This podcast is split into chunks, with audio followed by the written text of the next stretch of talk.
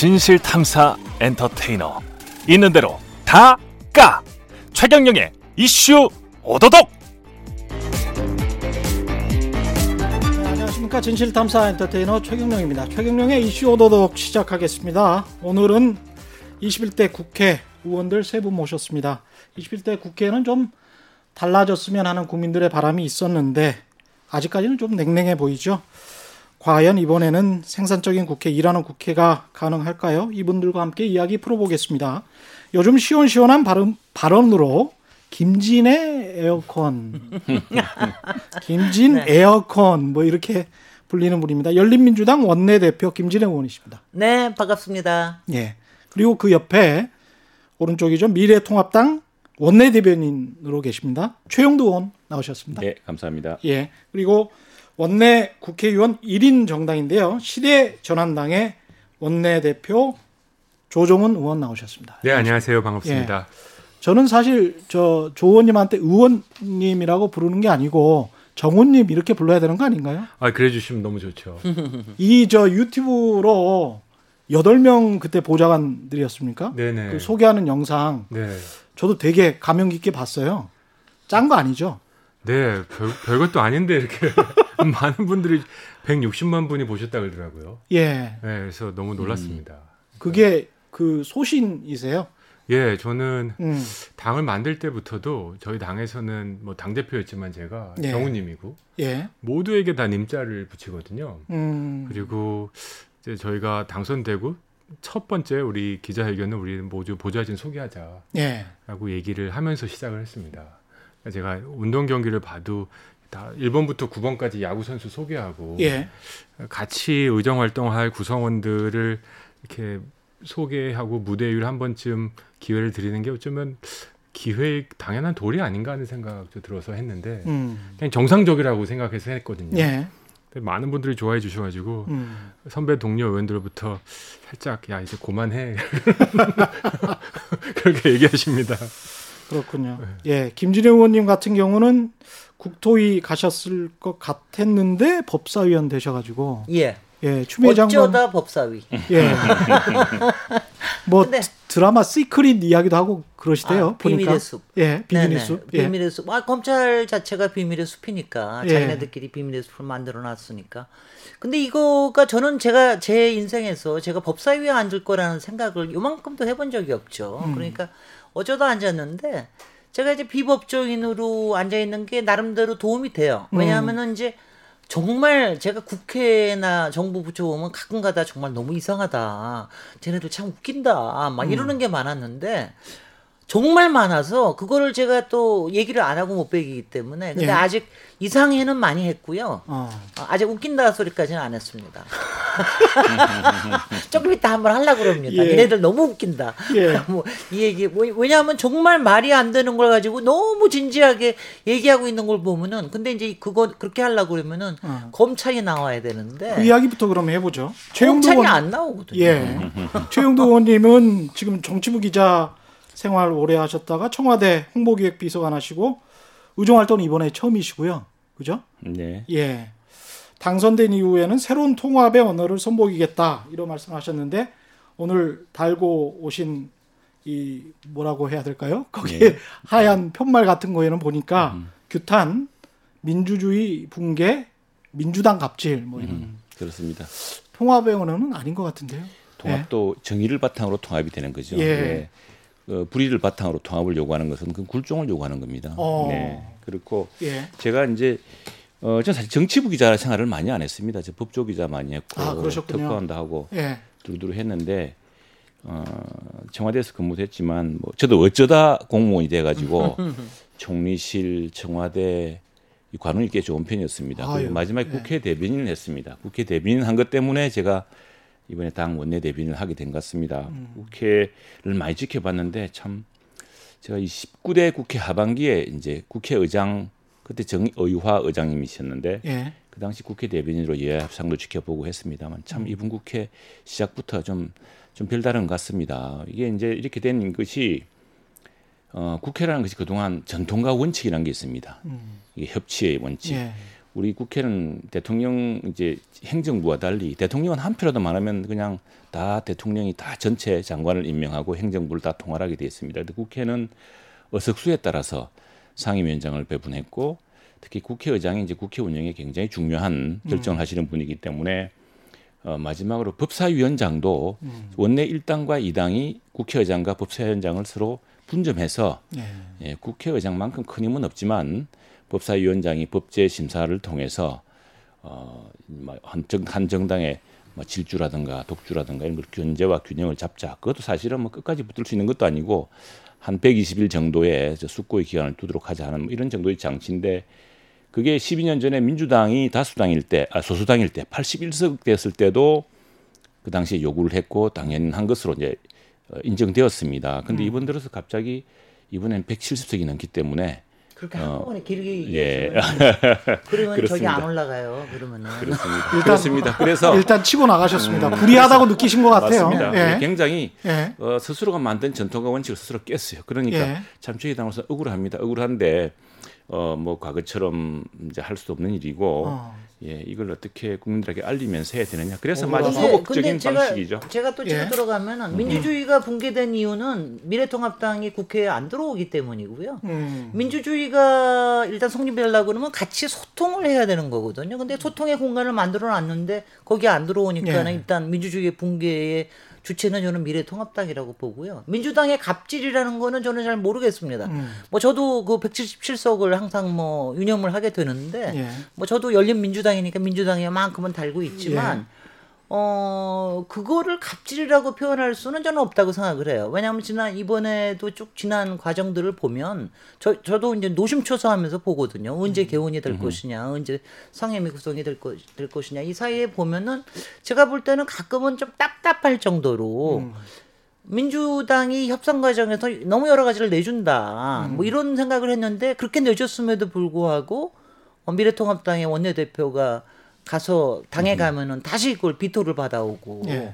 사실 원내대표의 리더십이라고 하는 게 당에서 받쳐줘야지 리더십이 생기는 거거든요. 그래서 예. 그래야 나가서 협상도 하고 그럴 수가 있는데 저는 요번에 그 미래통합당이 원래 그, 그런 걸 참 잘하는데 이렇게 대표를 받쳐주고 그러는 걸참 잘하는 정당으로 저는 보고 있었는데 이번에는 좀 그렇지 않은 게 좀 의아스럽고요. 음.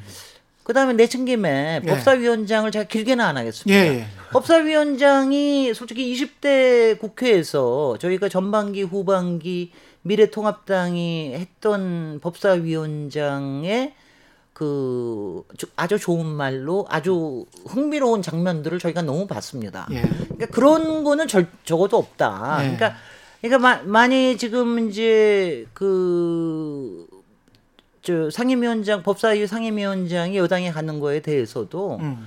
사실은 미래통합당의 저는 자업자득이라고 봅니다. 그러니까 아. 그만큼 어, 민심은 정말 그렇게 놔둘 수는 없다. 그 다음에는 제가 법, 법사위원회 들어가면 제가 요새 유일한 야당이었습니다. 그래서 아, 그래요? 추미애 장관도 오셔가지고 유일한 야당 의원 뭐 이래가면서 악수하시고 그랬는데 어 솔직히는 저는 미래통합당 의원들도 같이 있으면 더 흥미로운 게 될 거라고 생각을 했는데 예. 이번 주부터는 들어오실 거니까 어 저는 미래통합당이 없어도 법사위가 엄청나게 팽팽했다. 긴장감이 아주 치열했고 그다음에 어 논리 싸움이라든가 이런 게 굉장히 굉장히 많았다. 근데 미래통합당이 들어오면은 더 다이내믹해질 거다. 저 기대하고 있습니다. 저도 미래통합당 바로 제 옆자리에 앉으시기를 바라고 있습니다. 검은 육착 들어가기 전에 어, 어떠세요? 두 분 말씀하시는 거 들어보니까. 예. 솔직히 말씀드리면 예. 우리 모두 다 졌다라고 생각합니다. 음. 제 지인들 주변에서 이제 회사 다니고 어, 뭐 가게 하고 이런 친구들 한 예. 100여 명 있는 카톡방이 있는데요. 예. 야 이거 어떻게 생각하냐 물어봤더니 음. 뭘 어떻게 생각해? 지금 뭐 법사위 비롯해서 상임위 이렇게 나눠 하는 거 있잖아. 음. 18대 0 될 수도 있을 것 같은데 음. 야 뭐 야구 스코어냐? 뭐 우리 국민들 먹고 사는 문제, 생활 얼마나 퍽퍽한지 알면요. 이런 거에 관심 없습니다. 음, 다들 딱 하나 물어봤어요. 그래서 2차 재난기본소득 주냐 안 주냐? 이거 관심 있는 게 저는 국민들의 음. 맥박이라고 저는 생각합니다. 아, 우리 모두 정치인으로서 21대 국회는 조금이라도 달라야 된다고 얘기했는데 음.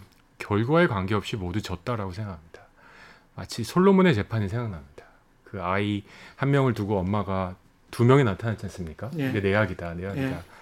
솔로몬이 이제 배를 가르라 해가지고 이제 진짜 엄마가 누군지 이제 판단을 했는데요.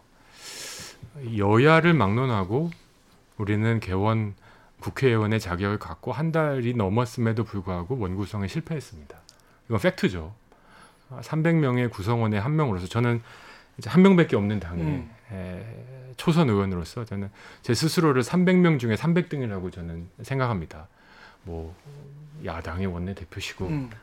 원내 대표신데 예. 그럼에도 불구하고 300분의 1 이상의 책임을 전 무겁게 느낍니다. 아, 일하는 국회 하고 싶었고 20대 국회보다는 조금 달라지고 싶었는데 이렇구나. 그래서 저는 굉장히 부끄럽고 죄송하고 하루하루 우리는 국민들한테 에, 누를 끼치고 있다라는 생각을 전 하고 있습니다. 근데 구체적으로 이야기가 들어가면 그렇게 이제 추상적으로는 다 사실은 세 분 다 그 똑같은 생각을 하고 계시는 거겠죠. 근데 구체적으로 들어가면 어떤 방법론으로 국민들을 잘 먹고 잘 살 수 있게 하겠느냐. 거기에서 이제 의견이 부딪히는 거니까 그게 이제 정치인 것 같은데요.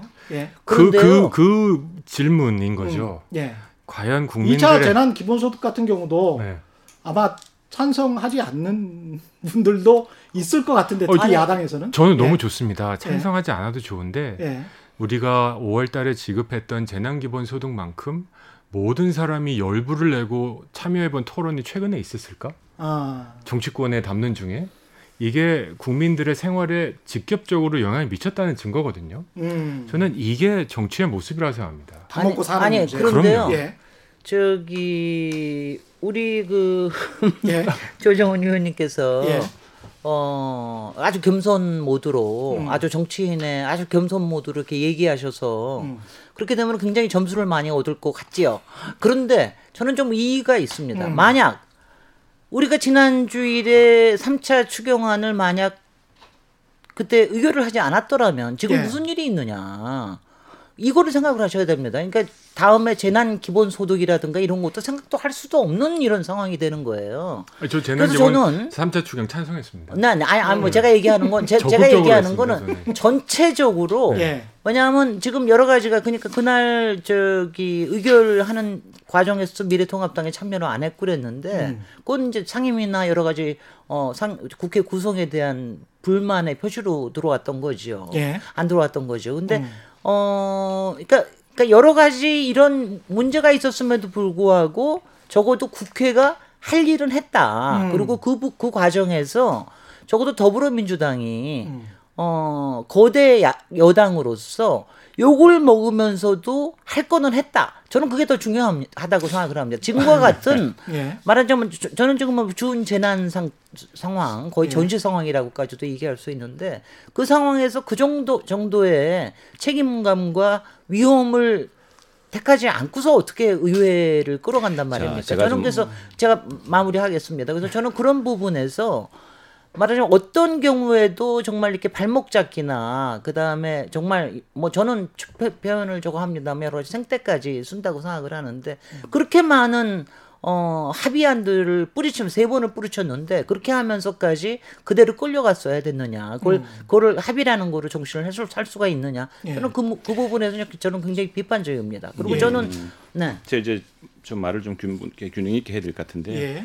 우선 그런 합의가 없을 거예요. 우리 김진애 대표님 말씀하시는 것처럼 이런 가 겁니다. 지금 있었죠. 가 합의도 없었습니다. 이 기본적으로 법사위의 문제입니다. 법사위의 문제는 예. 이번 국회법 사태, 이 국회 이 개원 과정에서 시작과 끝입니다. 사실은 음. 왜 민주당은 12년 전에 그 불과 81석일 때 음. 그때조차도 이 법사위를 요구했냐면 이게 이제 국회의 어떤 그 협치와 균형이가요 견제의 핵심이기 때문에 그랬습니다. 그래서 그 당시에 이제 어, 한나라당이 그 국회 개원 당시에 180석 가까이 됐음에도 불구하고 그걸 허용했고요.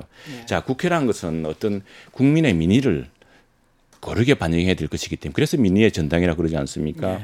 자, 우리가 이제 이번에 선거구제에서 또 수도권에서 크게 패했기 때문에 비록 103석이지만 음. 어, 득표를 보면 41.5%였습니다. 그래서 이제 사실은 우리도 국민의 민의 한 41.5%는 대변할 의무가 있는 것입니다. 그래서 이제 어 지금 민주당의 이 요거 민주당이 지금 강조하는 그런 의제들 이런 것들이 과연 국민들이 생각할 때 그게 그렇게 급한 문제냐 이게 생각이 좀 다른 거고요. 또 예산 추경이 급하지 않았어요? 3차 추경이 급하지만 지금 국회 예산 정책조차도 이 예산이 명목이 불안 어 그 저 목적이 불분명한 것이 많고 내용도 그 좀 앞뒤가 안 맞는 것이 많다라고 했습니다. 실제로 그건 뜯어봐야 될 문제고 어제 오죽했으면 이해찬 그 민주당 원내대표까지 이렇게 청- 민주당을 패싱하고 민주당을 충분히 검토하지 않고 청와대하고 정부가 짜고 온 것을 앞으로 통과시키지 마라 그랬습니다. 사실 내부적으로는 굉장히 화가 났을 겁니다. 그리고 이 돈이라는 게 들어가서 좀 많이 보셨으면 되는 거 아닙니까? 그래서 저희들이 들어가겠다고 했죠. 우리가 상당히 예. 많은 수모를 당했지만 예. 12년 전에 우리가 지켜줬던 원칙을 우리는 어, 못, 못 받은 겁니다. 음. 코가 깨진 거죠. 면전에 한방 맞은 겁니다. 맞았지만 코피를 흘리고 했지만 그러나 너무 이 지금 우리 김진애 대표님 말씀하시듯이 이 추경 문제도 심각하고 급 예. 긴급하고 해서 그러나 그 추경이 급하다고 해서 그냥 국민의 막대한 혈세 그리고 장 미래의 부채를 안길 문제를 그냥 할 수가 없기 때문에 국회 미래 어, 국회 예산 정책처에서도 그 상당 부분의 예산이 좀 불분명하고 문제가 있다고 해서 그런 부분을 지적하고 일주일만 더 달라고 했죠. 예. 했는데 거절 당했습니다. 모든 상임위원회에서 한 시간도 내서 그냥 꼬무도장 찍듯이 정부안이 통과됐고요. 그리고 정의당 의원조차도 이건 심의가 아니다고 여섯 명 전원이 심의 도중에 나갔습니다. 그리고 이렇게 표결됐던 것 중에서 이 마지막으로 이 추경 예산안이 표결될 때 우리 열린민주당의 의원 한 분이 이건 정말 그그 개별 헌법 기관 서- 의원의 소신과 맞지 않은 부분이 있다고 또 부- 반대표를 던지셨고 그랬다가 뭐 난리가 났죠. 난리가 났는데 저는 이런 것처럼 지금 국회라는 것은 여당이나 청와대가 특히 청와대가 이렇게 해달라고 한다고 무조건 통과시키는 건 아닙니다. 청와대 임기는 5년밖에 없습니다. 그리고 벌써 3년이 지났고요. 예. 그러나 국회라는 것은 국민의 권익을 국민의 이익과 국민의 미래 그리고 우리 산업 그리고 모든 경쟁 모든 것들을 골고루 반영해야 되는 것이고 지금 난 우리 국회에서 가장 무서운 점은 야당은 무조건 반대만 한다. 야당은 41.5% 국민의 뜻을 지금 지고 있는 겁니다. 그리고 뭘 옛날 역사를 따지고 원칙과 전통을 따지면 그냥 닥쳐라는 분위기입니다. 지금 우리 힘이 세다는 건데 자 그렇게 일방적으로 진행을 해서 그 부담이 국민들에게 큰 부채로 쌓이고 또 정말 우리 산업의 건강한 경쟁력 회복으로 가는 것이 아니라 그것이 오히려 우리 산업을 해치는 결과도 있을 수가 있습니다. 네. 제가 여기서 좀 예. 네네. 존경하는 최영도 의원님의 음. 발언을 제가 조심스럽게 저는 아, 동의하지 않습니다. 아, 제 3차 추경은 무조건 참여하셨어야 된다고 저는 생각합니다. 참여하려고 했죠. 했는데 참여 못하도록 했습니다. 저희들이 일주일만 더 달라고 그랬어요. 아니 제가 제가 아, 제가, 제가 여기서 잠깐만 여기서 여기서 왜 들어갈게요. 내가 왜 반대하는지만 아니. 제가 먼저 하나만 예. 들어갈게요. 예. 제가 미래통합당에 제가 정말 평소에 화가 나는 거는 예. 너무 게을러요. 부지런하지가 않아요. 음, 왜냐하면은요, 제, 제가 예의가 얘기하는. 거는 이렇, 이렇습니다. 왜냐하면은 만약 국회에 들어오지 않더라도 예결위에 들어오지 않더라도 상임위에 들어오지 않더라도 만약 추경에 문제가 있으면 그걸 분석해 가지고 하나하나 문제 제기를 해야 됩니다. 문제 바깥에서 했습니다. 기자회 했습니다. 아니 했다고 그러는데 했습니다. 했고요. 그게 국민들한테 귀에 했는데- 들어온 게 뭐가 있습니까? 이슈가 이슈를 메이킹한 게 뭐가 있습니까? 저는 왜냐하면은 제가 국회에서 가장 중요한 기능 중에 하나는 저희가 프레스룸을 가지고 있다라는 거예요. 예. 미디어에 귀를 잡을 수가 있거든요. 아, 그렇죠. 그러면은 예, 그러면 그러면 있죠. 예. 상임위에 들어가지 않더라도 그거를 하나하나 지적을 해다오. 어. 그렇게 하면 충분히 그걸 가지고 이슈로 하면은 그것도 그 과정에서 민주당이 들을 수도 있는 거거든요. 근데 그런 그렇습니다. 그런 작업들을 왜 그렇게 게을리 하느냐. 그렇게 했죠. 저는 이 부분에 했고 저희들도 뭐, 목소리를 네. 높였습니다. 높였지만 음. 듣지 않았고요. 그리고 전 상임위에서 한 시간 만에 오죽하면 정의당 의원 여섯 분이 이건 심사가 아니다. 음. 라고 나갔겠습니까? 아, 그, 그 좀 팩트와 이제 큰 그림이 있는데요. 예. 이제 준 재난 상황이나 저는 재난 상황이라고 정의합니다. 음. 그 우리 문자 메시지에도 제뭐 재난 안전 메시지 오지 않습니까? 예. 재난을 하면 생각나는 게 이제 산불이 난 예, 겁니다. 그렇죠. 그렇죠. 산불이 났으면 물을 부어서 꺼야 되지 않습니까? 그렇죠. 근데 그 산불이 났는데 얼마의 물이 들어가는지 과학적으로 계산하는 소방관은 없습니다. 물을 아끼지도 않죠. 소방은. 그냥 들이붓는 겁니다. 예. 그리고 예. 불을 끈 다음에 음. 물을 너무 많이 쏟다고 소방관이 있었다는 얘기는 좀 못 들어봤습니다. 예. 자, 우리가 재난의 상황이라고 인정하면 지금은 지원을 해야 되는 거고 다만 음. 거기서 어, 지금 여기서 불이 있는데 지켜야 될 초가 상간에 물을 붓는지 엄한 음. 데다가 물을 부면 이제 불이 더 크지 않습니까? 그렇죠. 그러니까 이게 과연 제대로 가는 건지에 대한 검토할 의무는 음, 저는 국회의원이 갖고 있는 최소한의 숙제라고 저는 생각했습니다. 당연합니다. 제가 예. 하나밖에 없는 의원인데 산자위 소속이거든요. 음. 산자위 30명 제일 많은 의원입니다. 예. 그 중에 에, 가장 많이 어, 그러니까 예산 증액이 요구된 것 중에 두 번째가 3천억짜리 에너지 효율 기금이 있었는데요. 예. 여러 가지 논란 끝에 저 이거 1,500원으로 삭감했습니다. 음, 다 삭감하고 싶었는데 여러 가지 이유로 1,500 삭감했는데요. 조그마한 숙제는 하나 풀었다고 생각합니다. 그래서 저는 되게 아쉽고 예. 삼 3차 추경이라는 좀 이거는 정말 분란 상태 지난번 이제 1분만 더 쓰면 죄송합니다만 음, 음, 우리 총선 과정에서 재난 기본소득을 100%다 주냐, 70% 주냐 갖고 막 논쟁이 있었던 적이 있었지 않습니까? 저는 재난 기본소득을 처음 주정했던 당의 당 대표로서 너무 안타까웠습니다. 이게 뭐냐면 70% 주든 100% 주든 상관없다. 빨리만 주자입니다. 음. 왜냐하면 이거는 재난 불이 나고 있는데 이거는 시간의 문제인 거거든요. 그래서 어떤 분이 나오셔가지고 그랬습니다. 주는 건 좋은데 총선 이후에 줘라. 2월이었습니다. 그게 주는 건 좋은데 총선 이후에 줘라.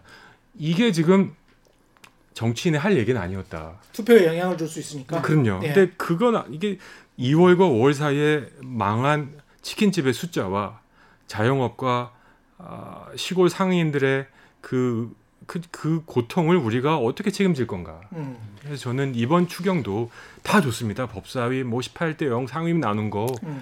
하나밖에 없는 정당으로서 뭐 네가 뭐 알아 할 수 있지만 국회의원의 한 사람으로서 추경을 태만히 하고 검사 이걸 참여하지 않았다는 건 저는 이거는 아니라고 생각합니다. 저는 이번에 조정훈 말씀, 조정훈 네. 참 잘했습니다 이번에. 자, 3천억 중에 1,500을 깎았어요. 그런 식으로 예산이 편성돼 있습니다 지금. 그냥 급하다는 이유로 불이하라는 이유로 마구 집어넣은 게 많습니다. 예산 정책처에 조목조목 나와 있습니다. 그걸 그럼 과연 이번에 반영했을까요? 그리고 또 하나는 지금 급한 때는요, 우리 주기 500, 500 수십 조나 되는 슈퍼 예산입니다. 그리고 이게 예비비도 있습니다. 급한 데는 바로 투입할 수 있고 지금까지 1조 1차, 2차 추경에 남은 돈도 많습니다. 그래서 중요한 것은 지금 우리 존경하는 우리 어, 조정은 의원께서 잘 했듯이 조목조목 정말 필요한 거는 먼저 하더라도 나머 이거 본 예산에서 따져야 될 부분도 있는 거거든요. 산업을 재편하는 문제라든가 지금 이런 식입니다. 뭐 그린 뉴딜 한다 그래가지고 중국산 태양광 잔뜩 수입해서 국내 태양광 산업 다 망하게 만들었습니다. 그 다음에 그 패널 예. 어디 협동조합을 통해서 누가 어떤 예. 이득을 누릴지 모르지만 예. 나중에 다 고철됩니다. 그럼 누가 책임집니까? 이렇게 우리 산업의 미래, 우리 산업의 근본적 경쟁력을 따져보고 예. 그건 우리 조중훈 대표라든가 우리 김진애 대표님 못지않게 예. 미래통합당 의원들 또 미래통합당 지역구의 우리 유권자들 또 굉장히 고민이 많습니다. 그리고 우리가요 근본적으로는 우리는 이런 방식이었습니다. 모든 사람에게 돈을 고르게 나눠주는 것보다는 정말 조중훈 대표님 말씀하셨다시피 의원님 말씀하셨다시피 치킨집 또 아주 어려운 중소기업 이런 사람들이 고용을 유지할 수 있는 돈을 지급하고 그 신용을 확대해 주자 이런 게 오히려 우리 정책이었습니다. 그렇기 네. 때문에 이게 어느 당은 완전히 재난 상황에 아무 아무 생각이 없었던 것처럼 말씀하신 건 지나친 아니, 거고요. 오히려 원래 한정적으로 그렇게 나눠주자는 의견이 있었다가 또 한꺼번에 그냥 다 주자. 네네 나는 좀 왔다 갔다 했던 것 그렇죠. 같은데요. 그렇습니다. 통합당 내에서도. 네 그렇습니다. 그쵸? 예 그런 점에 대한 그리고 이제 있어야죠. 제가 경제 전문 기자라서 그 패널이 중국산 패널이 와서 우리께 뭐 다 없어지고 그건 구체적인 숫자를 대지 않으시면 제가 이야기하겠습니다. 그게 예. 그 지금 우리나라 우리나라 예. 그 태양광 회사가 네. 두 곳이 상장 폐지가 됐고요. 상장 어 상장 폐지가 됐고 그때 저 기사를 보고 한 이야기입니다. 아니 그러니까 그게 다음에 가장 우리- 중요한 우리나라- 핵심 문제는 우리나라 아니, 그거는- 패널 회사들이 그 태양광 패널 회사들이 다 망했다라고 하시는 거는 좀 지나친 상당한 타격을 입었다고 치겠습니다. 그래서 예. 제가 구체적으로는 두 군데 회사가 상장 폐지 위기에 왔었고 예. 가장 핵심적인 부분에서는 거의 지금 파산 위기입니다. 예. 인곳을 제작 제조한 회사는요.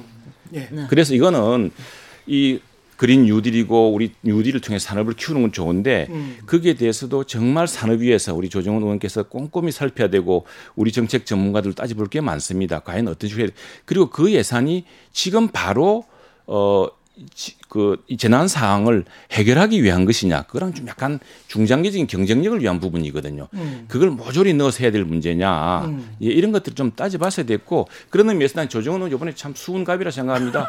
1,500억 그게 아니고 그 3천억 중에 그 마구 들어갔던 겁니다. 마구 이렇게 예. 화목한 분위기가 되면 곤란합니다. 네. 제가 아니, 잘한 건 제- 잘했다, 제가. 제가 저기 그 추격에 대한 거는 제가 패스하겠어. 왜냐하면 여기서 저기 세부적인 거 들어가기 시작하면 음. 예, 한도 너무, 끝도 없죠. 너무 한도 끝도 없기 예. 때문에 제가 법사위원장 가지고 뭐좀 얘기를 드릴게요. 예. 그러니까 법사위원장에 왜 이렇게 목을 거느냐에 예. 대해서 조금 이제 청취자들도 이해를 하셔야 될 것 같아요. 그러니까 왜 18년 전에 전에 예. 이렇게 야당한테 그때는 너그럽게 줬는데 왜 음. 이번에 여당이 이렇게 가시려고 그러느냐? 그게 국회 선진화법 때문입니다. 음. 그러니까 국회 선진화법 이전에는 아, 국회의장이 음. 뭘 가지고 있었냐면 직권 상정을 할 수가 있었어요. 그러니까 법사위에서는 그야말로 패스만 해주는 데였습니다. 예, 예. 그러면은 직권, 직권, 그러니까 우리가 그렇게 동물 국회를 만든 게 직권 상정을 할 수 있었기 때문에 그랬던 거예요. 그랬네요. 그런데 예. 국회 선진화법이 있고 난 다음에는 음. 그렇게 하면 안 되지 않습니까? 물론 그렇게 하고도 조금은 했지만. 그래서 저기 그러니까 법사위를 거치는 게 굉장히 중요하게 된 거예요. 음. 그런데 지난 19대 국회 저 20대 국회에서 야당 위원장 둘이 너무나 많은 그러니까 이른바 체계 자구 심사권 그 다음에는 그것 때문에 굉장히 많은 법안들을 그냥 그야말로 깔아 그야말로 깔고 앉아 있었었고 그리고 여러 가지 뭐 소- 솔직히 뭐 미- 개인적인 민원에 관련된 거 뭐 이런 것들 가지고 굉장히 법사위 위원장의 존재 자체가 여러 가지 국정이나 의정을 원만하게 하는데 굉장히 중요한 역할이라고 그러는 걸 사람들이 다 알았습니다. 예. 그걸 여당도 알고 야당도 알았습니다. 음. 그러니까 여당은 당연히 이번에 국정을 잘하려고 그러면은 그건 당연히 법사위원장을 제대로 해야 될 거 아니냐. 이건 선진화법의 취지도 하고 그다음에 직권 상정이라는 것도 하고 그다음에 그동안 법사위원 법사위가 상원이라는 비판을 들었거든요. 예. 저도 뭐 국토위에서 뭐 해가지고 상원에 가신 겁니까? 어 아니 저저 아니 이거 이거 한 가지 아셔야 돼. 저 지금 법사위에 가니까 딴거 어. 없이 예. 그냥 아우라가 생기더라고요. 그래서 그렇게 너무 웃기더라고요. 저도 어. 이게 아니 왜 갑자기 사람들이 저를 좀 달리 봐요. 그러니까 국토위에 갈 땐 그냥 그 중에 한 사람이 뭐 거기는 예. 뭐 짭짤할지는 모르지만 그냥 네. 그런 적이었는데 법사위에 가니까 갑자기 뭐 뭐가 생긴 것처럼 그래서 제가 아 그렇죠. 이것도 참 이상하네 뭐 이러고 했는데 짭짤하다는 게 이제 뭐? 아니 그러니까 아니 국토위- 지역구에 짭짤하다는 그런 이야기 짭짤하다는 거죠. 그러니까 이제 제가 얘기하는 음. 거는 이게 이런 법사위의 상원 기능이 음. 굉장히 국회에 어, 일하는 걸 마비시키는 경우가 많기 때문에 그거 네. 하는 이유가 체계 자구 심사권이다. 그러니까 그거를 없애고 나면은 법사위가 특히 제, 제대로 일을 할 수 있게끔 되- 된다. 뭐 그, 그 말씀을 제가 드리고 싶습니다. 근데 이 부분에 대해서 뭐, 예. 이 부분에 대해서도 또 미래통합당이 다른 생각을 갖고 있어서 제가 또 마침 국회 운영위에 들어가 있어요. 예. 근데 이거를 고치는 거는 국회법에서 고치는 맞습니다. 거거든요. 예. 그래서 제가 또 국회 운영위원회에서 또 어쩌다 운영위에서 또 열심히 하겠습니다. 그래서 사실은 이 대목은 저희들도 이제 김진애 의원님 대표님 하신 말씀이 이 과거 또 우리 현재 여당 의원님들이 과거에 법사위원장 했을 때또 유명한 일화도 많습니다. 그래서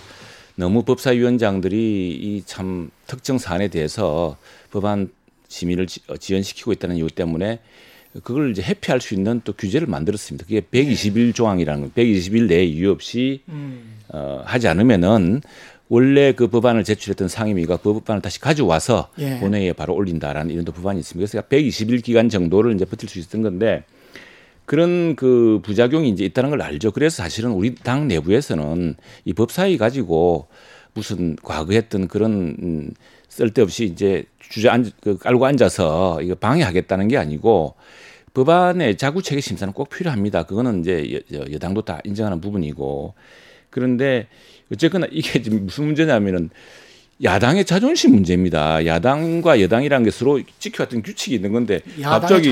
그럼요. 야당의 자존심이자 그다음에 야당의 최소 견제 기능이라는 건데 음.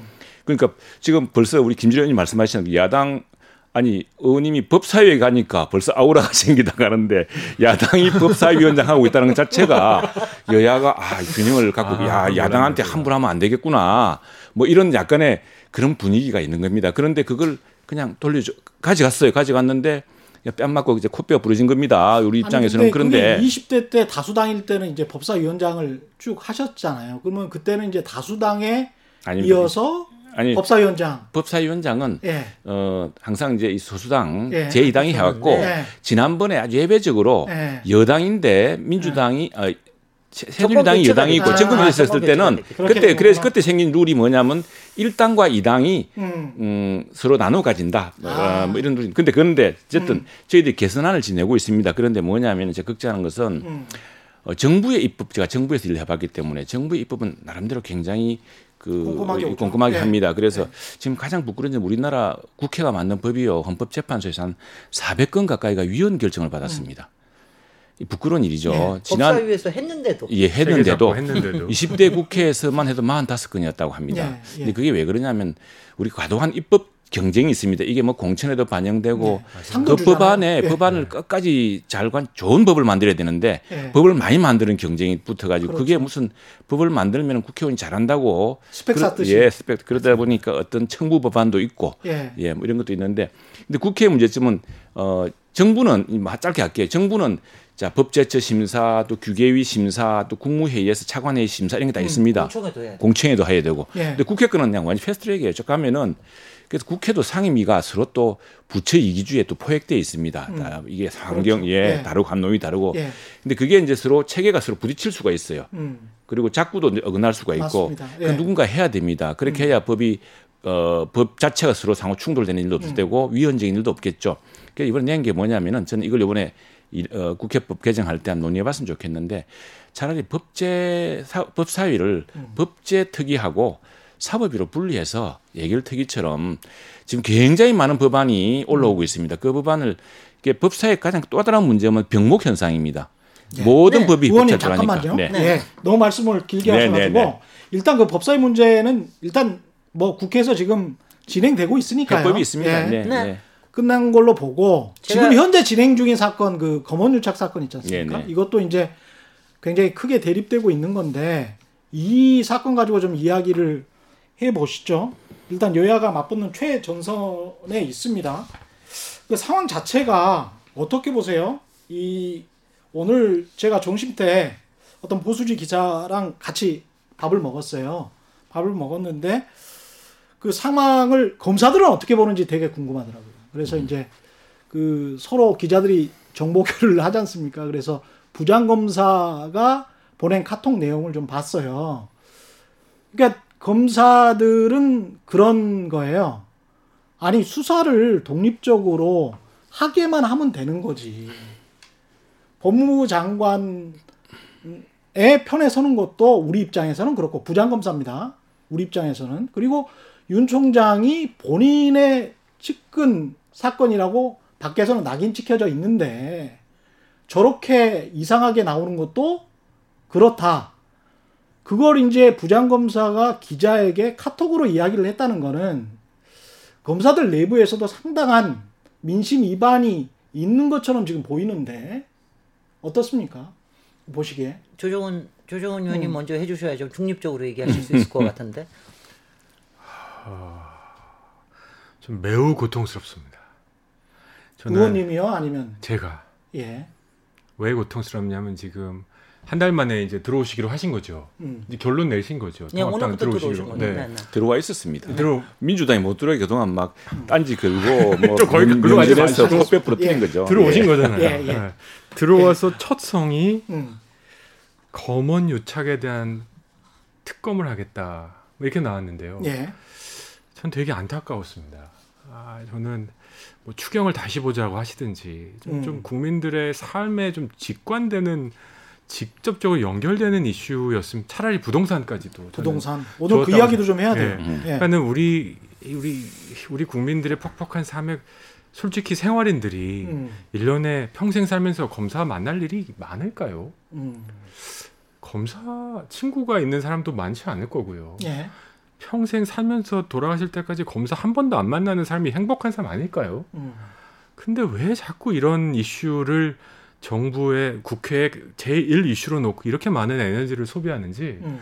좀 매우 고통스럽습니다. 제 검찰청법 8조, 7조 2항, 저 하동훈 검사, 뭐 이성윤 서울지검장 다 알거든요. 음. 매일 열심히 막 눈에 불을 켜고 이해하고 있습니다. 검찰 친구, 막 변호사 친구 전화해가지고 이해하고 있는데요. 돌아가면서 약간 자괴감이 듭니다. 이게 우리 정부가 여야가 이제 들어와서 국회가 첫 번째로 논해야 될 이슈가 정말 맞을까? 재난 상황이라고 정의하면서 재난 상황에서 논해야 될 제일 이슈가 과연 검은 유착일까? 저는 고통스럽습니다. 이건 아니라고 생각합니다. 이게 예. 네. 제가 들어갈까요? 예. 들어오시죠. 이 어. 고통스러움을 전해드리고 저기 고통스러울 때는 열심히 싸우면 고통이 좀 덜해집니다.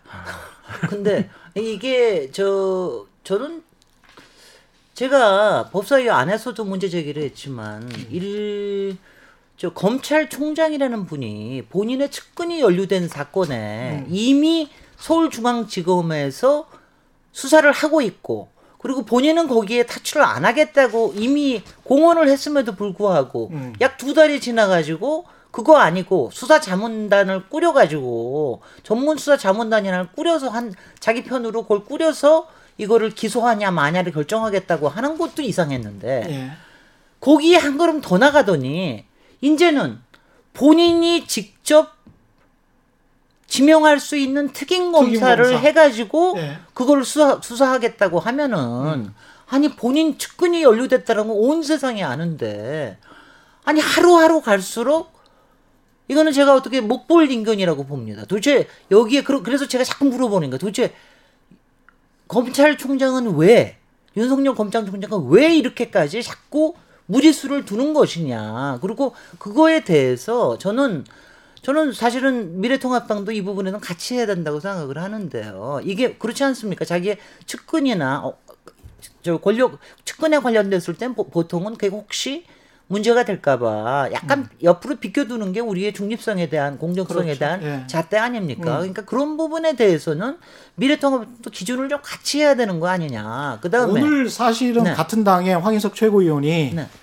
혹시 본인 문제 아니야? 뭐 이런 식으로 이제 썼습니다. 네, 뭐, 예. 그, 그거는 뭐, 추측에 관, 그러니까, 그러니까 저도 막 여쭤보는 거예요. 도대체 예. 왜? 그렇죠. 도대체 왜?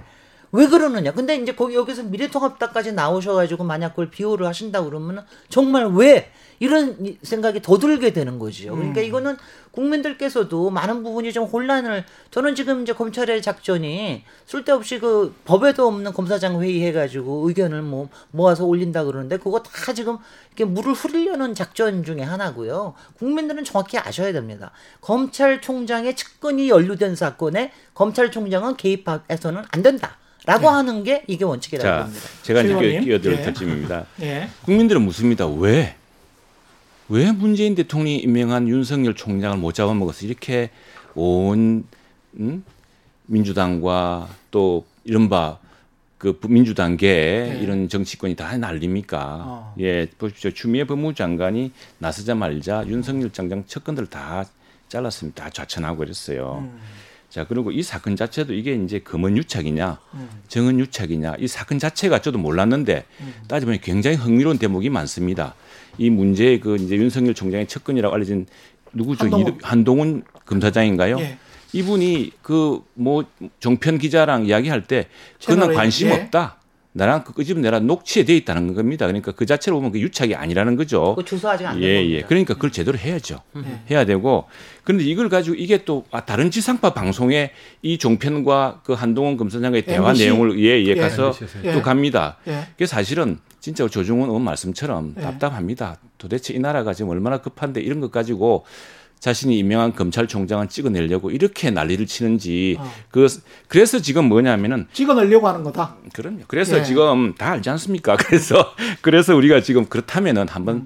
법사위에서 한번 살펴보자. 뭐 특검 아니면 특, 특검이라는 게 저 법에 있습니다. 또 예. 특별 검사를 우리 의문 나는 사건은 그럼 가져와서 한번 해보자는 것이고 또 이제 지금 이제 검사장이라는 것은 이 검사장들 다 법무부 장관이 또 임명하신 분들입니다. 새로운 어. 주미애 장관이. 근데 예. 그분들한테 그 그분들 판단이 좀 중립 줄 수가 있겠죠. 그분들이 이제 그 이 지금 법무부 장관의 수사 지휘 중에 검찰총장 지휘 감독 배제 부분은 검찰총장의 직무를 정지하는 것이므로 위법 또는 부당하다. 그리고 이렇게 이런 수사 지휘를 한 적이 없습니다. 법무부 장관이.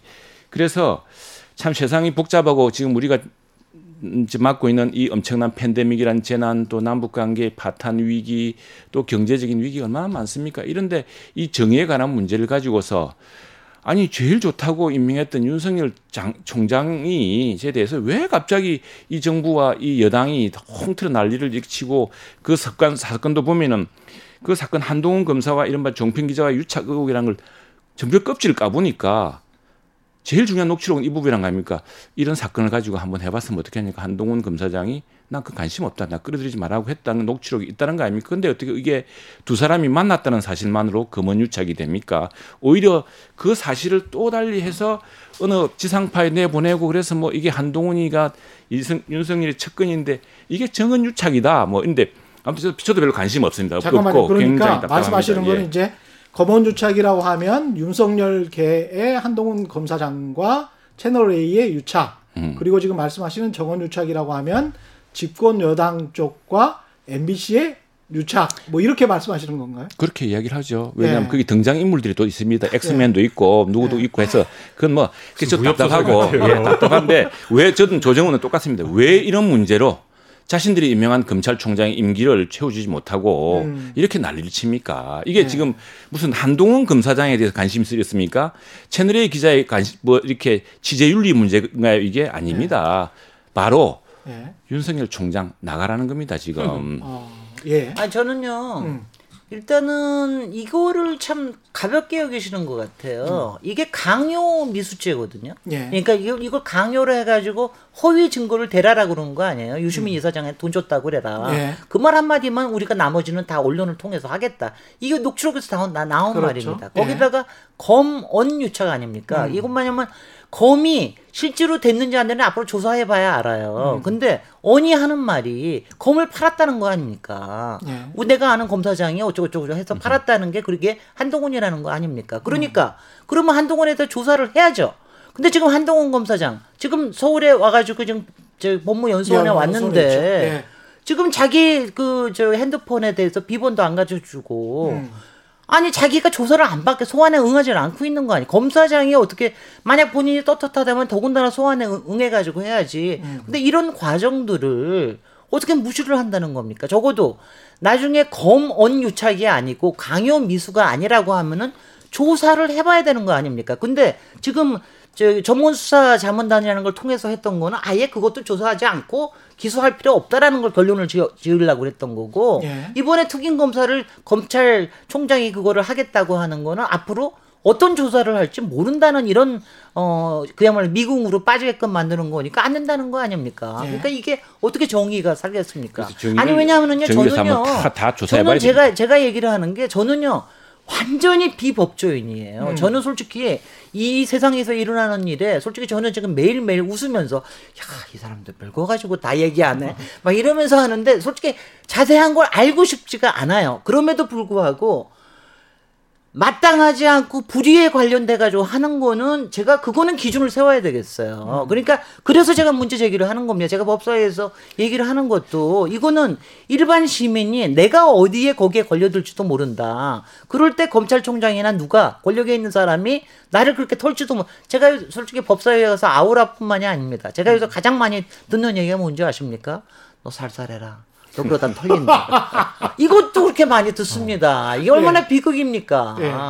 그러다 그러니까 누구한테 검사들한테 털린다. 아니, 예. 그러니까 뭐 하여튼간 누구한테 추측의 영역으로 털리든지. 남겨두시죠, 그거는. 뭐 하여튼간에 그, 그런 거예요. 그러니까 너도 털면 안, 뭐 먼저 안 나올 것 같아? 예. 뭐 이런 거가 우리 사회에 그런 공포가 있거든요. 예. 그러니까 그런 공포를 강화, 강화하게 내버려둘 수는 없다는 얘기죠. 그러니까 음.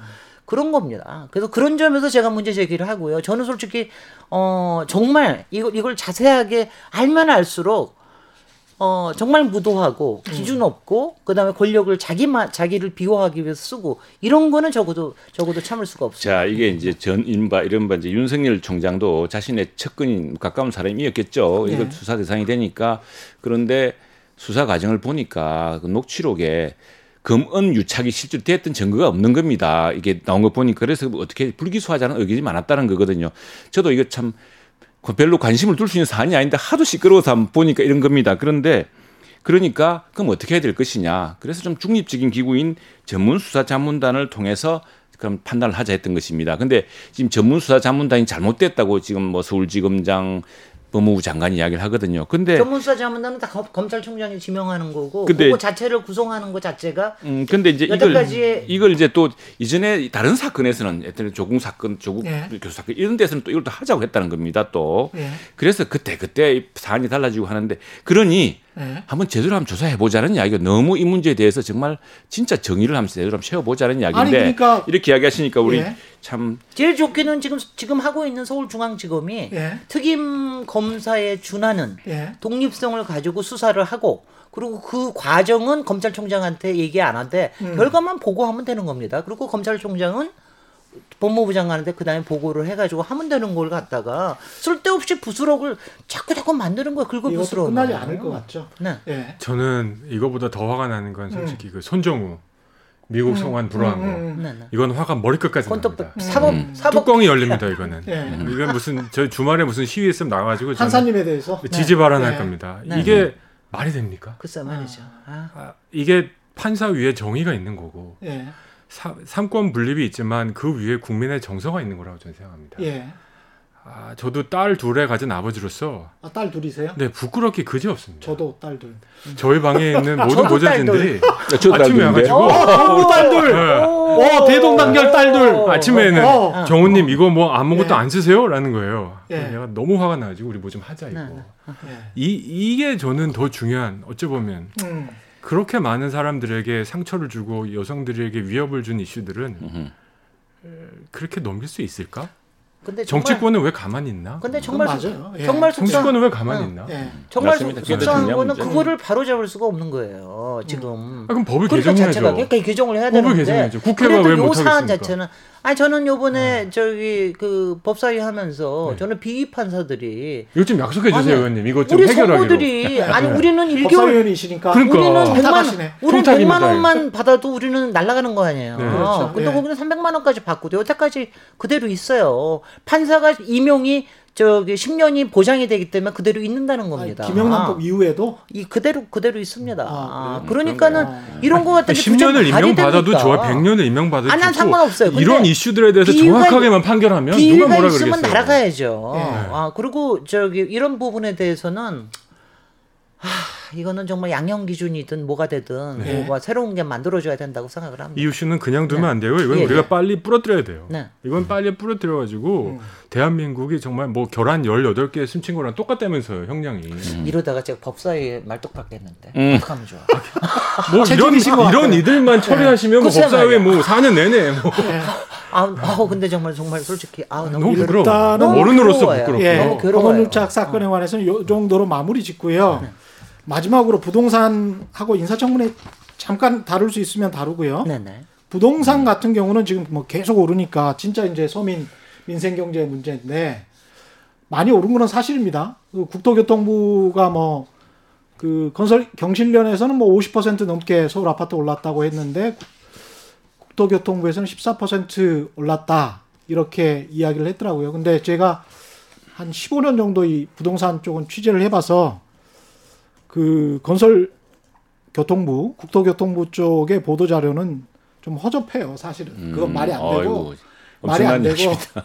그냥 50% 오른 거는 맞아요. 맞아요. 현실을 인식을 해야 돼요. 정권 맞습니다. 시작하고 예.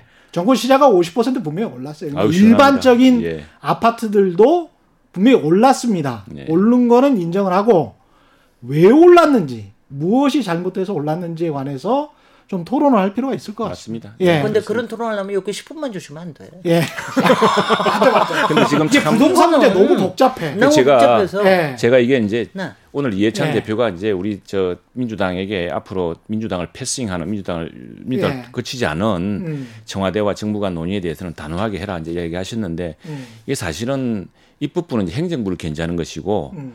여당에 여당이 견제하는 사람은 야당이 아니고요 정부입니다 청와대 왜냐하면은 그 견제를 잘해야 청와대도 조달하는 건 오늘 지금 말씀 잘해 주셨는데 그동안 김현미 장관이 국토부 정부에서는 아니다 십몇 퍼센트라고 해가 스스로 정부 스스로가 불신을 자초하고 있습니다 왜냐하면 경실련 자료뿐 아니라 KB금융의 부동산 지표도 50% 가까이 나오거든요. 네. 그렇다면은 이 정책을 반성하고 이게 사실은 여당 내부에서 나와야 됩니다. 왜냐하면 이게 가장 그- 지금 이 정책을 책임지는 당 아닙니까? 야당도 물론 비판하고 제기하고 있습니다만 그런 의미에서 이 기본적으로 어 사실은 이게 정책이라는 게 우리 뭐 김진영님 더 잘 아시지만 또 조정은 잘 아시지만 선량한 뜻을 갖고 있다고 제대로 되는 게 아니라 시장을 잘 모르고 음. 공급과 수급을 잘 수급을 잘 모르고 과도한 규제, 과도한 세금 이런 것만 해결되는 게 아니거든요.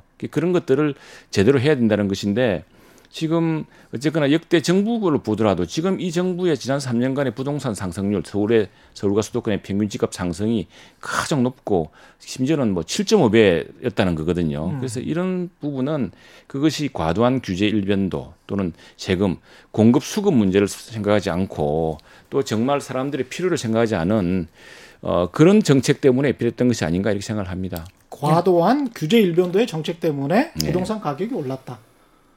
어떻게 생각하세요? 아니 부동산은 네, 네, 네. 조정원 의원님.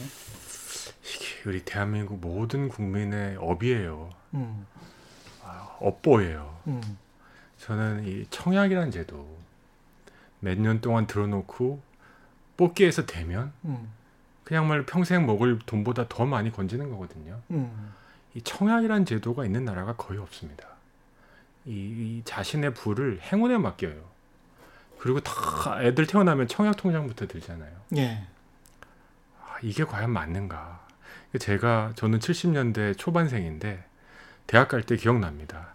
야 부자인지 아닌지 알아보려면 엄마 아빠가 이사 몇 번 했는지 물어보면 돼. 그러니까 어, 이사 많이 그러니까 메뚜기처럼 뛰어다닌 부모는 예, 돈번 거죠. 아, 한 곳에 예. 오래 산 부모는 음, 그냥 손해 본 거죠. 우리가 농경 민족이었는데 말이죠. 저는 이 부동산은 부동산 정책의 문제가 아니고요. 예, 어, 어떻게 보면 유동성의 문제입니다. 지금 시중에 떠도는 붕붕 떠도는 돈이 2천조입니다. 불과 2년 전만 해도 이게 천조였거든요. 3천조입니다. 3천조. 지금은 3천조입니다. 예, 3천조. 제가 예. 이거를 추적하기 시작한 게 18년이었는데 그때는 천조 좀 예. 넘었었습니다. 2년 만에 2천조가 넘었어요. 참고로 우리나라 예산이 500조입니다. 예, 그러니까 이거의 4배에 해당한 돈이 공정에서 붕붕 떠돌고 여섯 배라니까 왜 자꾸 음, 내지? 여섯 배 미안합니다. 제가. 3천조가 넘 공부를 옛날에 못해서 예, 네, 네. 이, 이 돈은 0.1%만 주면 하루에도 막 수천억, 수백억이 움직이는 돈입니다. 네. 이 돈을 국가가 어떤 식으로든지 이제 빨아들이지 않으면 아, 부동산이란 곳밖에 갈 곳이 없는 게 우리 대한민국 의 현실입니다. 해외 투자주 지금 어려운 상태죠. 코비드 때문에. 뭐 여러 가지 지금 투자해가지고 은행에 이자를 맡겨봤자 뭐 0. 몇 퍼센트 아닙니까? 음, 되든 안 되든 다 부동산에 지금 지금 달려든 상태이기 때문에 부동산은 부동산 문제가 아니고 시장에 남아 있는 유동성 문제다. 그래서 유동성을 어떻게 우리가 공적 목적으로 흡수해 드리느냐. 그래서 어, 부동산은 주거의 목적이고 어, 부동산을 갖고서 돈을 버는 그런 그, 그, 그 가능성 자체를 하나씩 하나씩 이제 줄여나갈 수밖에 없습니다. 그리고 솔직히 인정해야 됩니다. 이거는 정권 한 번으로 끝날 문제가 아니다. 음. 5년 안에 절대 풀리지 않습니다. 네. 아, 이거를 무리수를 자꾸 두는 게 돼요. 음, 이 무리수를 두니까 이게 너무 정책이 좋은 정책도 방향성에 맞아도 속도가 너무 빠르면 이게 터집니다. 음. 지금 우리 모든 정부가 다 5년 안에 해결을 하고 싶은 거예요. 이러다 보면 이게 터진 거거든요. 그렇죠. 이건 네. 길게 보고 가야 돼요. 마치 음, 네. 좀 길게 보고 가서 이거는 방향성의 문제고 이건 솔직히 여야의 문제가 아니지 않습니까? 부동산으로 방향성은 맞는 겁니까? 규제를 하는 방향성? 대출 규제랄지 재건축 규제랄지 어 맞죠. 아, 그건 맞다고 생각하시는 거예요? 저는 예. 부동산을 통해 그러니까 이 대출 규제를 음, 어, 특정 계층 또는 특정 소득 계층을 향해서 규제할 수는 없습니다. 음, 다만 부동산을 하나 그러니까 내가 살 집, 저는 솔직히 강남 아무리 비싼 아파트 한 채는 갖고 있어도 된다고 생각합니다. 예. 다만 두 채, 세 채부터 시작해가지고 부동산을 자산 증식의 수단으로 사용하는 이 어떤 노력에도 엄중한 세금, 음, 이거는 아주 간단한 원리입니다. 이건 불로소득입니다. 음, 네. 불로소득에 대한 과세는 저는 여야가 없어야 된다고 생각합니다. 그래서 저는요, 동의하시죠? 네. 동의하죠. 저는 동의하고 예, 엄청나게 분노하고 있습니다. 사실은. 네, 저는요. 왜냐하면 예, 아, 제가 하시고 좀- 우리 모두 왜냐하면 왜 저는 분노한다 솔직히 이야기예요? 제가 전문가이기 때문에 예, 그렇죠. 저 부동산에서는 제가 훨씬 더 전문가인데 그렇죠. 죄송합니다. 저는 솔직히는 죄송합니다. 예. 저는 솔직히 부동산이라는 말이 싫어요. 왜냐하면 아. 부동산이라는 말 때문에 맞습니다. 우리나라의 네. 주택 정책이라는 말이 없어졌어요. 음, 맞습니다. 동의합니다. 그러니까 실제로는 모든 게 동의합니다. 주택 정책의 관점으로 봐야 되는데 예. 그래서 저는 이 부동산이 오르고 내리는 것 때문에 일희일비하거나 음. 또는 지금 우리 저기 앵커가 하는 예. 것처럼 예. 솔직히 말이죠. 경실련이 하든 저기 예. 국토부가 하든 어떤 예. 통계 자기한테 유리한 통계 가지고 싸우는 모습도 저는 정말 화가 납니다. 그렇죠. 런 식으로 하면 안 됩니다. 그렇죠. 예. 누구는 구- 비판하기 위해서 이, 이 통계 쓰고 누구는 방어하기 위해서 이 통계 쓰고 그러면 안 돼요. 예. 그래서 오히려 국, 국가에서 이 앞으로 쓰는 거를 정확히 잡아야 되는 거고요. 예. 그다음에 지금 조정원 의원님이 정확하게 얘기하셨어요. 이거는 부동산 이전의 경제 문제고 경기의 문제예요. 저는 그러니까 문재인 정부에서 이거 하나는 칭찬을 합니다. 적어도 경기를 좋게 하기 위해서 부동산 활성화를 써본 적이 없어요. 여기서는. 그러니까 그거 하나는 제가 굉장히 괜찮아하는 편인데 나머지의 부동산에 관련된 전공법을 쓰겠다고 한 거를 한 번도 제대로 화끈하게 써보지를 못했어요. 그러니까 가령 보이스에 올리겠다 그러면 화끈하게 올려가지고 그거 가지고 앞으로는 기대 수익을 낮추겠다라고 확실하게 얘기했어야 되는 거예요. 그 다음에 임대 민간 임대주택 시장 이거를 안정화시키겠다 그러면은 전월세 계약 갱신 청구권 이런 거 같은 거 도입해 가지고 아 이거는 안정됩니다. 국가에서 저 여러 가지를 통제를 합니다. 이런 거를 사인을 확실히 줬어야 되는 거예요. 근데 제 표현에 의하면 저는 문재인 정부가 비록 촛불 정부로 상당히 지지세가 높게 왔지만 솔직히 부동산 문제에 대해서는 좀 간이 쫄아 쫄아 있었다. 제가 이런 표현을 감히 씁니다. 그러니까 간이 너무 작아서 예. 그러니까 화끈하게 써야 되는 그거를 사- 솔직히는 잘 못 쓴 거예요. 그 노무현 정부 때 아픈 기억 때문에 아픈 기억이나 이런 것 예. 때문에 그래도 가령 그렇 그러니까 임대주택에 대한 것도 등록제를 처음부터 과감하게 도입을 했으면 되는데 음. 그렇게 하면은 또 국민들이 또이 반발이 있을까봐 그러면 임대주택 등록하면 인센티브를 좀 주지 그래가지고 그 8년씩 4년씩 해가지고 인센티브 줘가지고 지금 문제가 되지 않습니까? 이런 게요.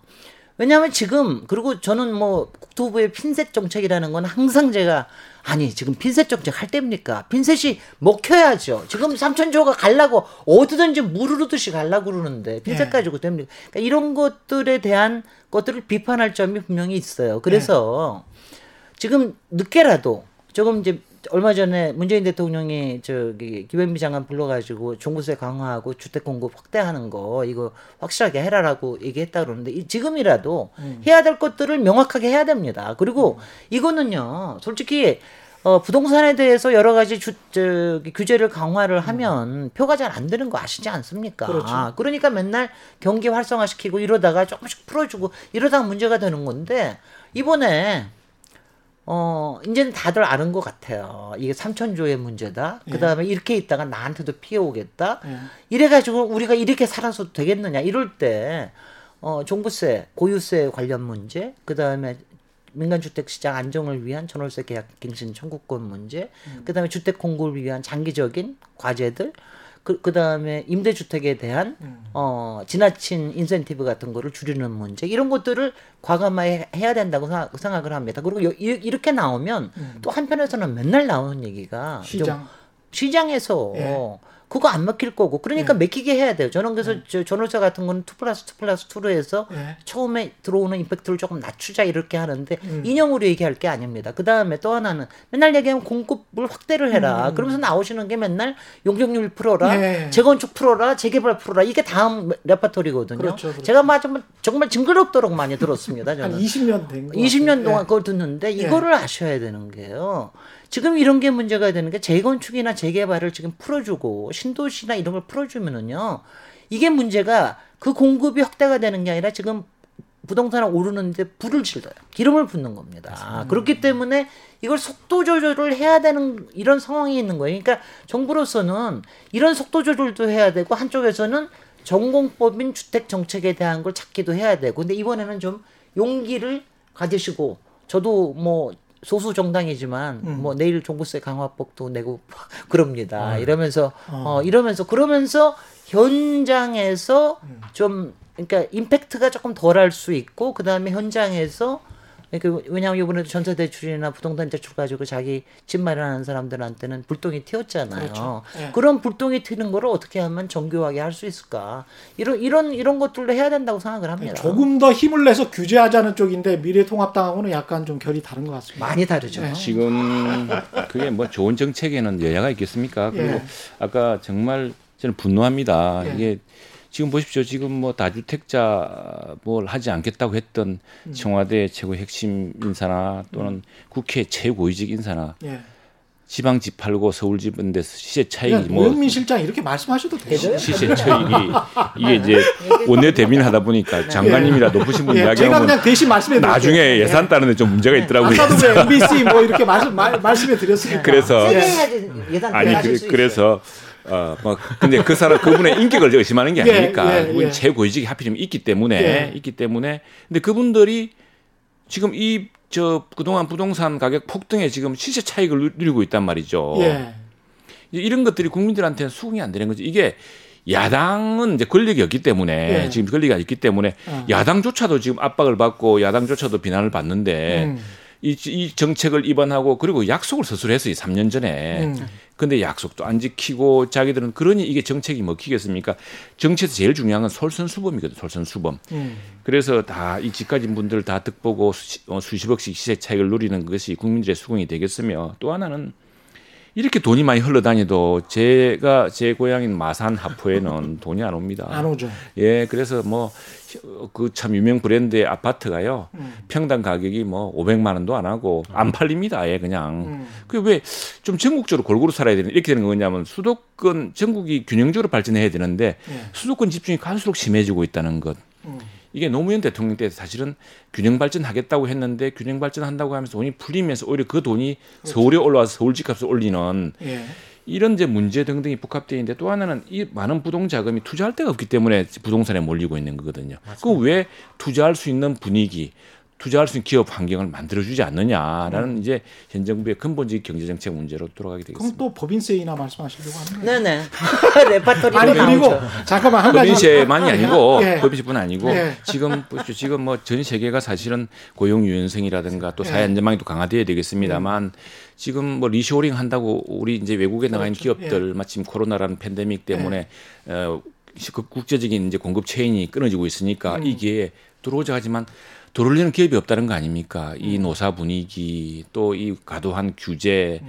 뭐 법인세는 아마 좀 일부일 겁니다. 뭐 세금을 많이 내더라도 예.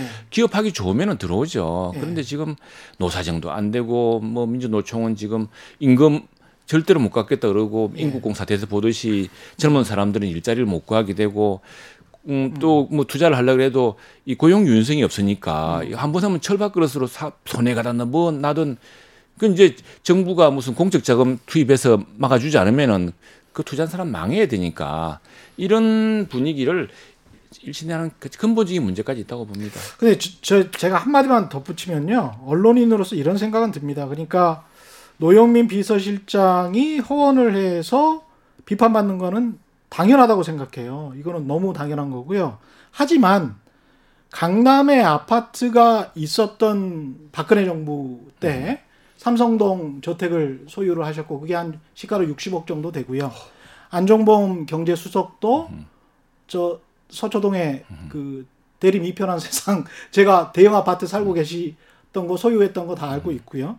최경환 아 안종범 수석 같은 경우에 이제 개포동 현대 아파트 사셨고 최경환 음 경제부총리가 거기에 사셨었거든요. 서초동에 대림 이편한 세상. 그래서 그 사람들이 이런 다 식으로 이 비판을 해버리면 아니죠. 그게 당시에 음. 재건축을 규제를 해서 풀었던 이유가 본인들 집값 올리기 위해서 그런 것이냐라는 비판을 또 할 수도 있는 거거든요. 그래서 사람의 양심을 저, 저는 유물론을 싫어하기 때문에 이게 사람의 양심과 사상의 자유를 믿는다면 어떤 곳에 어떤 아파트를 소유하고 있다고 해서 그 근데 그거는 사람들이 완전히 지금 초점을 벗어난 이야기인데 자기의 어떤 이익 제가- 때문에 뭘 했다. 제가 그래서 이거는 좀 어 제가 맞지 않는 제가 것 같아요. 어떤 개인의 제가 이름을 금명하지 않았지 않습니까? 예, 예. 그건 뭐냐면은 정부의 최고 정책 결정권이 있는 사람이 있으면 그만큼 솔선수범해야 되는 이야기를 한 것이고 그러니까 호언의 네, 문제라는. 예, 거죠. 예, 예. 예. 그렇고 저- 제가- 그런 문제죠. 제가- 그리고 예. 또 하나는 또 하나는 제- 아, 제가- 자 역대 정부를 보자면 역대 정부로서는. 보면은 제가, 역대 정부 제가 얘기 좀 하고 나서. 또, 또 하시죠. 왜냐하면 제가 저는 아파트를 소유하고 있지 않습니다. 음. 강남에 삽니다. 예. 그런데 다 주택자입니다.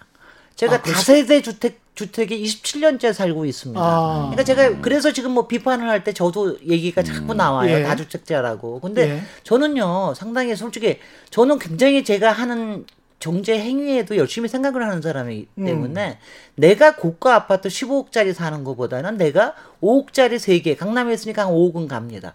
5억짜리 3개 가지고 나머지는 임대를 하면서 나는 조, 착한 임대를 하는 게 오히려 주택시장에 좋아. 음. 라는 저는 판단을 내리고 이렇게 하고 있는데 지금 이렇게 더불어서 이렇게 음. 제가 막 비판을 받는데 그냥 묶음으로 하는데 이제 한 가지 자, 아, 여쭤볼게요. 제가 잠깐만요. 예. 제가 그게 이제 좀 문제라고 하는 생각이고요. 음. 저는 뭐냐면 지금 이게요. 저는 솔직히 노영문 실장의 경우에는 스스로 발을 얼고맸다고 생각을 합니다. 스스로 약속을 했었잖아요. 음. 말을 했잖아요. 그건 그럼. 그래서 예. 저는 왜냐면 그런 말을 하는 것 자체가 예. 굉장히 왜냐면 바람직하지 않다. 왜냐하면은 솔직히 지금의 우리 부동산 문제나 이런 문제가 그분들이 가지고 있는 몇 개를 판다고 이게 풀리는 것도 아닙니다. 음. 다만 지금 감정적인 우리가 너무 화가 나서 예. 희생양을 찾는 거예요. 니네들 그렇게 해놓고 왜 니네들 안 하고 정책이 이 모양으로 만드는 거야. 막 이러는 거거든요. 그래서 저도 저는 왜냐면 그 사람들이 그런 약속을 하고 그런 걸 안 지키는 거에 대해서는 비판을 받아 마땅하지만 어 지금 뭐냐면 저는 정체적인 이게 정책을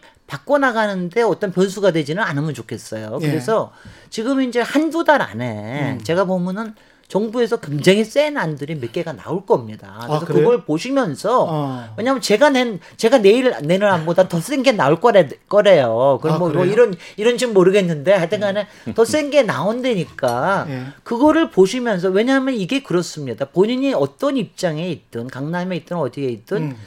솔직히 정책을 수립하는 사람은 전체를 보면서 그럼요. 움직여야지 예. 이게 자기한테 이익이 된다고 뭐 제가 저한테 이익이 된다고 다세대 주택에 무슨 무슨 인센티브 줘 이럴 수는 없는 거 그렇죠. 아니에요. 예. 그러니까 예. 그러, 그러니까 이, 저는 그 부분에 대해서는 조금 믿고 기다려 보셔도 되고 음. 너무 개인적인 감정 풀이로 이거를 하는 거에 대해서는 저는 조금 반성. 저한테 음. 질문하실 거. 이게 제가 네, 네. 제가 생각하는 게 네. 이게 정치인으로서 해도 되는 발언인지 생각해 봤는데 그럴 때는 보통 안 하시는 게 좋은데. 그렇죠.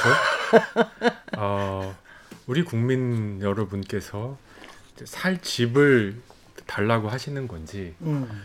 부동산을 통해서 돈을 벌 기회를 달라고 하는 건지 아, 그것도 좋은 우리. 좀 솔직해져야 될 예. 필요가 있다 생각해요. 좋은 질문이십니다. 내가 예. 살 집만 있으면 좋겠단지 음. 나도 옆 사람처럼 50%는 아니더라도 10%라도 한번 뛰어보자. 네. 이제 이거 솔직해져야 된다 생각합니다. 지금 솔직히는 우리도 솔직해져야 돼, 사실은. 아니 왜냐면 예. 배가 아프다가 항상 예. 배가 고프다보다 더 이- 그렇죠. 이긴다 그럽니다. 그렇죠. 예. 지금. 사실은 예 지금 네네. 사실 저는 뭐 이 음. 정부를 찬성할 수 없는 입장이지만 정말 화가 납니다. 왜냐하면 제가 사는 전세 값이 너무 올라가지고 아, 저도 강북에 조그마한 아파트가 하나 있습니다. 그 예. 전세를 주고 지금 이제 잠실에 살고 있는데 서울 살 때는 예. 그 우리 가족들 직장 때문에 그런데 이 전세 값이 너무 올랐어요. 제가 뭐 국회의원이 큰 돈 버는 것도 아니고 이 음. 이제 그 전세 살 수가 없습니다. 근데 난 참 이런 현실 심지어 국회의원조차도 그리고 우리 음. 다 맞벌이 합니다. 네. 이런 사람조차도 이 전세값 폭등을 감당할 수가 없는데 서민들은 얼마나 어렵겠습니까? 근데 정부의 기본적인 일이 우리 조정훈 의원도 말씀하시고 우리 김준혜 선배님도 말씀하시지만 이 국민들이 정말 집 한 채나 편안하게 살고 그 꿈을 가지게 해줘야 되는데 이렇게 처참하게 더욱이 맞벌이하고 국회의원까지 네, 이렇게 협조해 주세요 이번에 이번에 좀 협조해 주세요. 협조를 하죠. 협조를 네, 하는데 꼭 협조해 음, 주세요. 협조해드려- 협조해 드리는데 네네. 네. 잘 잘된 방향으로 협조해 드려야죠. 네네. 잘못된 방향으로 협조할 수는 없는 네네 겁니다. 네. 그렇게 좀 해주세요. 네. 네. 잘된 방향. 우리 최영도 또 잘될 것 같아. 잘된 방향으로 어떻게 협조하실지는 모르겠습니다만 아직 원구성도 마무리가 안 됐고 국회 부의장 한 명 선출해야 되고 정보위 위원장 선출해야 되고 인사청문회에서도 또 막 격돌이 예상되는데 어떻습니까, 박지원? 네, 인사청문회는 사실 그건 당연히 검증을 해야 되죠. 그리고 저희들은 그 국정원장 인선에 대해서 상당히 다른 시각을 갖고 있습니다. 이게 네. 뭐냐면요. 국정원장이 우리 저두 의원님 다 외국에서 공부하셨지만 이제 뉴욕 타임즈 이런 데 보면은 spy chief로 나옵니다. 예. 간첩 두목이죠. 예, 그러니까 우리 운명을 건 정보 전쟁의 우두머리입니다. 예, 예, 그분이 대북 정책의 통로 정도로 이렇게 인식돼서는 안 됩니다. 음, 지금 우리 박지원 전 의원님 참 훌륭하고 뉴욕 교포시기도 했고 음, 뭐 있지만은 사실은 지금 우리 그- 우리나라의 운명을 건 정보의 전쟁. 저는 어 요번에 안보실장 대신 그 분인 저그 정보전에 실패했기 때문에 물러나야 했던 생각을 합니다. 왜냐하면은 정우영. 예, 예 예. 예. 자 북한 제가 당 계속 이름만 말하네요. 북한 당국자들 만나고 예. 예. 해서 북미 이제 미북 정상회담을 싱가포르에서 하노이에서 성사시켰지 않습니까? 예. 예. 근데 서로 이제 기대를 다르게끔 한 걸 억지로 만들어서 했던 거예요. 그러니까 예. 저는 그 자체도 정보전의 실패라고 봅니다. 어. 근데 저는 전에도 이제 방송에 나와서 이야기할 때 사실은 국정원장이 대북 통로돼서는 안 된다. 국정원장은 음. 냉정하게 각국의 정보 상황 판단을 해야 되고 음. 암- 대통령 비서실장이야 대통령 최측근이니까 나는 그래서 당시 오히려 임종석 실장이 음. 북한에 가서 통로 대북 특사가 돼야지 아. 어, 서훈 국정원장 국정원장이 대북 외교에 전면에 나서면 안 된다는 게제 입장. 그래서 저는 박지원 국정원장이 사실은 대북 송금 대북 비밀 송금으로 음. 어, 대법원 확정 판결 받았습니다. 유죄 판결 받았죠. 예. 예. 그래서 이제 그런 문제에 앞서서 그런 문제도 심각한 문제고요.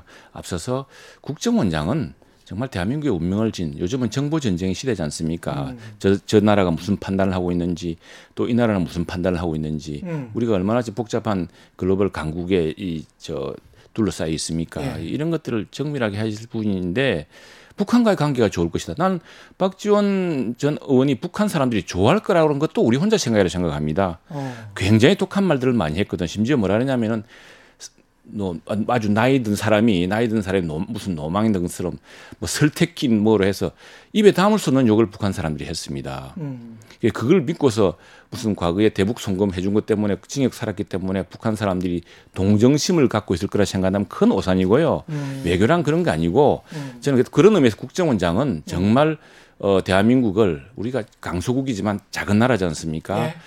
주변 강국이 어떻게 움직이는지 어디로 국정의 대통령과 국가 지도자들한테 대한민국의 좌표와 대한민국의 미래를 일러줄 그런 정보를 그래서 국가정보원이라고 김대중 대통령 이름 지은 거거든요. 예. 그래서 국가정보원에 맞는 분을 택해야지 이 대북 통로점을 생각해서는 안 됩니다. 그 점을 우리는 확실히 저 따질 겁니다. 그렇군요. 아세요? 예. 지금 여태까지 오늘 지금 얘기하시는 과정에서 최영도 의원이 하나도 찬성한 거 없어요. 누구한테요? 아니 정부가 하는 거에 대해서 저는요. 저는 박지원 의원님을 뭐 18대부터 해가지고 잘 알고 그러는데 예. 제가 뭐 평소에는 어떤 때는 뭐 비판도 하고 그러, 예, 그랬죠. 그랬는데 예. 어떤 때는 예. 음. 또 굉장히 칭찬도 해드리고 그러는데 어 그분이 정치 구단이라는 건 다 아는 분이 그렇죠. 사실입니다. 왜냐하면 정치라는 게 우리 국내 정치뿐만이 아니라 국외 정치들 뭐 이제 좀 북한에 관련된 거 이런 거 잘 아시는 분이고요. 그리고 그분이 그 저는 뭐 제가 이런 표현을 써서 써, 써서 좋을지는 모르겠는데 이거 이럴 안 써야 많으시는 돼요. 여우세요. 참을 수 없어. 아, 여우세요. 정말 여우세요. 예. 그냥 뭐 여자보다 보다 더 여우 여우세요. 예. 이게 뭐냐면 이게 필요한 거를 한다라고 하는 거에 대해서는 방법에 대해서 굉장히 유연하게 대응을 하시는 분이에요. 아. 그래서 저는 저는 어, 어떻게 보면은 저 문재인 정부에서 빠져 있는 부분이 그런 분들이라고 보거든요. 여우 같은 분들. 근데 네. 그런 분이 지금 말씀하신 대로 이게 이게 본인을 위해서라면은 문제가 될지 모르지만 이거는 문재인 정부의 어떤 미션을 가지고 하는 부분에서는 상당히 미션을 잘 수행하는 어 그 뭐 저기 뭐 작전명이 될 수도 있다. 잘 수행할 하나, 만한. 할 만한 음. 뭐 저는 저는 그런 점에서는 괜찮은 초이스라고 보고요. 음. 다만 이제 이거 정보위원회에서 예. 이거 저- 인사청문회 해야 되거든요. 그렇죠. 정보위원회 그렇죠. 아직 못 만들었어요. 예. 이것도 빨리 만들어 주십시오. 그럼요. 만들어. 주실 것 같기도 예, 하고 예, 예. 아니면 아시겠죠. 네, 이건 아니, 저는 네, 네. 두 가지만 예. 말씀드리고 싶은데 예. 박지원 그 위원장 후보가 실은 뭐 민생당 어, 출신 음, 의원이시잖아요. 그러시죠. 그 예. 이번에 국, 그 후보로 지명했으니까 음. 저는 200% 500% 신뢰를 해야 된다.